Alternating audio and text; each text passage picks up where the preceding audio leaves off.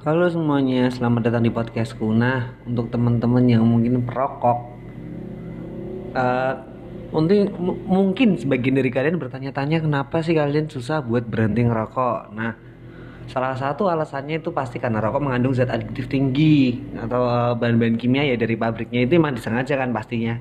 Kalau kalian nagih terus kan pasti mereka juga untung terus. Nah, dan dapat menyebabkan kecanduan. Penyebabnya tentu karena nikotin yang terkandung uh, dalam tembakaunya kan. Efek nikotin dan rokok mengandung nikotin merupakan zat yang sangat adiktif atau bisa menyebabkan ketergantungan. Nah sebenarnya bahasa uh, yang mungkin kalian gak asing itu ya sakau. Otak kita selalu meminta untuk merokok merokok merokok. Nah untuk mengakali dengan berhentinya uh, mau kalau mau berhenti merokok mungkin emang agak susah. Cuman bisa kalian imbangi dengan mungkin makan permen atau mungkin kalian beralih ke vape terus dari vape kalian benar-benar berhenti total gitu. Cuman kalau vape mahal ya pot aja yang kecil-kecil